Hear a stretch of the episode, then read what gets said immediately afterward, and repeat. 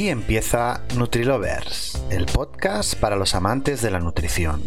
El podcast en el que hablamos de alimentos, buenos hábitos, ejercicios y de qué manera hemos de empoderarnos para ganar salud.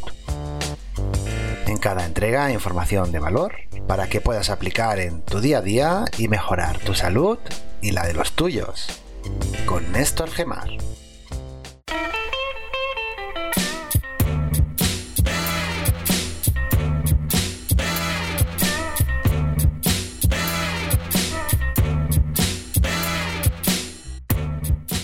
Hola, sé bienvenido a NutriLovers, el podcast en donde puedes encontrar información relacionada a la nutrición y que vas a poder aplicar a tu salud. En dietética, en nutrición, se suele hablar de cambio de hábitos, básicamente porque venimos de un origen que no nos beneficia y queremos ir hacia otro que sí nos tiene que beneficiar, que tiene que ser mucho mejor para nuestra salud y que tenemos que incorporar. El problema es que no siempre queremos incorporarlo, sino que creemos que por pensar que queremos cambiar, ya lo hemos hecho y el cerebro es así, el cerebro trabaja con lo fácil. Si le das mucho trabajo, te va a boicotear. Harás lo, lo posible por procrastinar y por no llegar al objetivo. Suele pasar, nos pasa a todos, nos pasa en todas las casas, en todos los gremios. Nos cuesta llegar a ese objetivo si no tenemos claro un plan de ruta y si no tenemos claro qué es lo que queremos. También hay un punto súper importante que es la autoestima, cuánto nos queremos, si queremos conseguirlo verdaderamente o es por otros factores, desde el social al que se nos ha impuesto en la familia, pareja, etcétera. Si tú también eres un amante de la nutrición y quieres que te avisemos de los podcasts, no olvides suscribirte y así estarás al día de todo lo que vayamos publicando en este, tu espacio de la nutrición. Deberíamos hacer una introspección, pensar quiénes somos, más allá de yo soy X persona, quiénes somos realmente, cómo nos hemos configurado hasta el día de hoy, las experiencias que nos han marcado, somos realmente lo que pensamos, los que lo que nos han hecho creer, las situaciones que nos han modelado, quiénes somos, dónde estamos, dónde queremos llegar, qué es lo que nos está haciendo que no lleguemos y cuáles son las aptitudes, el potencial que todos y todas tenemos que nos puede ayudar a conseguirlo. Estos cuatro puntos son de suma importancia y deberíamos tocarlos, pensarlos, meditarlos, madurarlos lentamente, diariamente, con una continuidad para llegar a conseguir ese objetivo. Es necesario que mínimamente un mes estés pensando quién eres, en qué punto estás, hacia dónde quieres llegar, qué es lo que te está impidiendo llegar y qué es lo que tienes tú bajo tu manga que te puede ayudar a conseguir tu objetivo. Quizá es que cuando llegas a casa es Netflix quien te boicotea. Quizá es que de pequeño o de pequeña algo sucedió que te hace estar en el sitio en el que estás. ¿Quién sabe? Cada historia es diferente. Deberíamos ahondar para llegar a ello. El objetivo de NutriLovers es que formes parte de una comunidad interesada por su salud y que sabe que todo empieza por la manera en la cual nos alimentamos. Esto es NutriLovers, el podcast para los amantes de la nutrición, los buenos hábitos y la vida sana. En el caso concreto de cambiar de hábitos, y voy a hablar solo de un punto, por ejemplo, el sedentarismo, tenemos que trazar un plan. Y el kit de la cuestión el objetivo, la magia está en la continuidad. Si no tenemos una continuidad prolongada en el tiempo, programada en la semana, va a ser súper difícil conseguirlo. Hay que derribar ciertos mitos en referencia, por ejemplo, el que se generó en el año 1960 de los 21 días por un reconocido cirujano plástico, Maxwell Maltz, este era un cirujano de la Universidad de Columbia y estableció un patrón de 21 días para que una imagen mental establecida desapareciera y cuajara una nueva. Para establecer esta tesis se basó en la pauta que seguían sus pacientes para asumir su nueva imagen cuando se les modificaba algún rasgo, ya sea de la cara o para superar el conocido como síndrome del miembro fantasma. Para Maxwell este patrón era trasladable al potencial humano para asumir los cambios de hábitos, puesto que la imagen de las personas que tenían de sí mismas y las conductas que creaban guardaban una estrecha relación entre sí.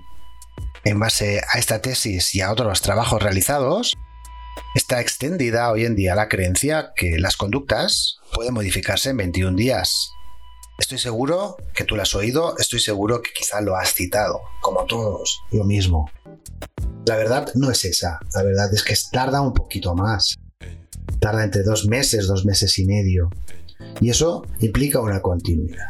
Así si queremos hacer cambios, queremos incorporar nuevos hábitos, debemos desechar los antiguos y mantener los nuevos en el tiempo para ver resultados. De lo contrario, no va a pasar nunca. Y este punto es sumamente importante. Esto es NutriLovers, el podcast para los amantes de la nutrición, los buenos hábitos y la vida sana. Da igual que tú creas en un principio que sí, pero si no te organizas bien, no vas a conseguirlo. No quiero desanimarte ni mucho menos, pero para hacer una cosa tan importante como un cambio de hábito que probablemente llevemos años repitiendo y perpetuando, vamos a necesitar algo más que 21 días. Cuando empieces a notar los resultados, cuando se empiece a confundir con tus actos, te darás cuenta que ya es un hábito. Y es un hábito y es una victoria. Conseguir tu objetivo es sumamente importante. Cada uno tiene que decidir hacia dónde quiere ir, cuáles son sus objetivos y si está alineado con ellos. También sumamente importante tener la parte mental fresca, la parte, la parte mental clara y viendo hacia dónde vas a ir.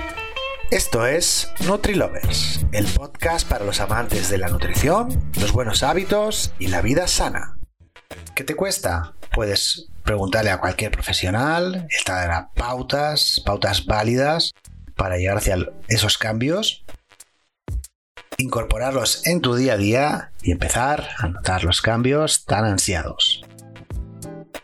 Al fin y al cabo, cuando pasamos cierta línea de edad, lo más importante realmente es la salud. Yo recuerdo a mi abuela que me lo decía y cuando eres joven te crees ser eterno o eterna y tampoco le hacía mucho caso, pero la salud es un bien sumamente preciado. Y es que recordemos que sin salud el dinero no vale de nada. Comenta, comparte, si tú también eres un amante de la nutrición y quieres que te avisemos de los podcasts, no olvides suscribirte y así estarás al día de todo lo que vayamos publicando en este tu espacio de la nutrición. Otro punto importante es ver tu ámbito social. Si tu ámbito social perpetúa eso que quieres cambiar, deberías dar una opción o una propuesta para cambiar todos juntos. Somos animales completamente sociales, tenemos un instinto llamado gregario que nos hace estar juntos y también otro que nos gusta que nos acepten, encajar.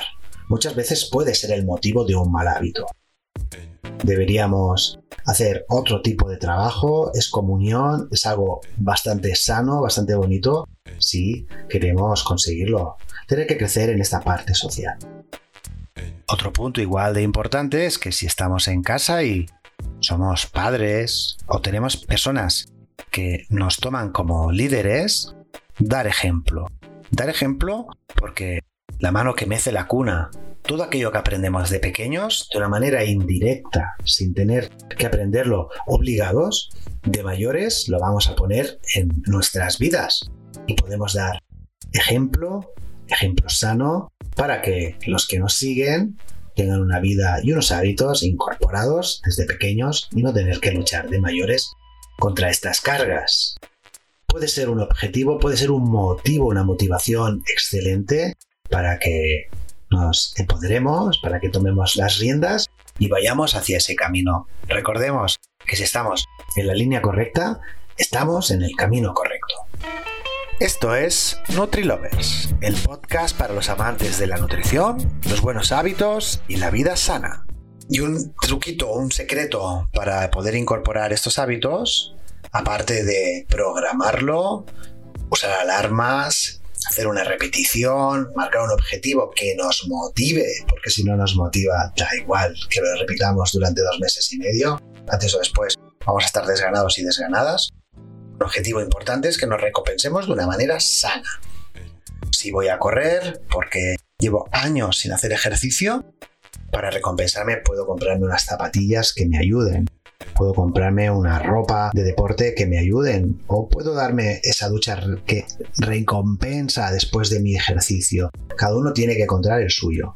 Suelo repetir que una recompensa de un pastel de mucho azúcar o unas cervezas después de hacer ejercicio, vas a tirar por la borda todo tu esfuerzo, así que seamos sensatos. Está bien que nos divirtamos, está bien que comamos azúcares a veces, que bebamos cerveza a veces que no sea un hábito. Es muy sencillo hacer hábito las cosas malas porque suelen gustar. Suelen gustar hasta el más pintado. Así que bueno, recompensémonos una vez por mes las cosas malas y a diario las cosas positivas después de hacer más que un esfuerzo, caminar hacia donde queremos estar, ser la mejor versión de nosotros mismos o de nosotras mismas. Comenta, comparte, si tú también eres un amante de la nutrición y quieres que te avisemos de los podcasts, no olvides suscribirte y así estarás al día de todo lo que vayamos publicando en este tu espacio de la nutrición. Y recuerda, puedes visitar las redes sociales con el hashtag NéstorGemarNutrición. Nos oímos en el siguiente podcast de NutriLovers el podcast para los amantes de la nutrición.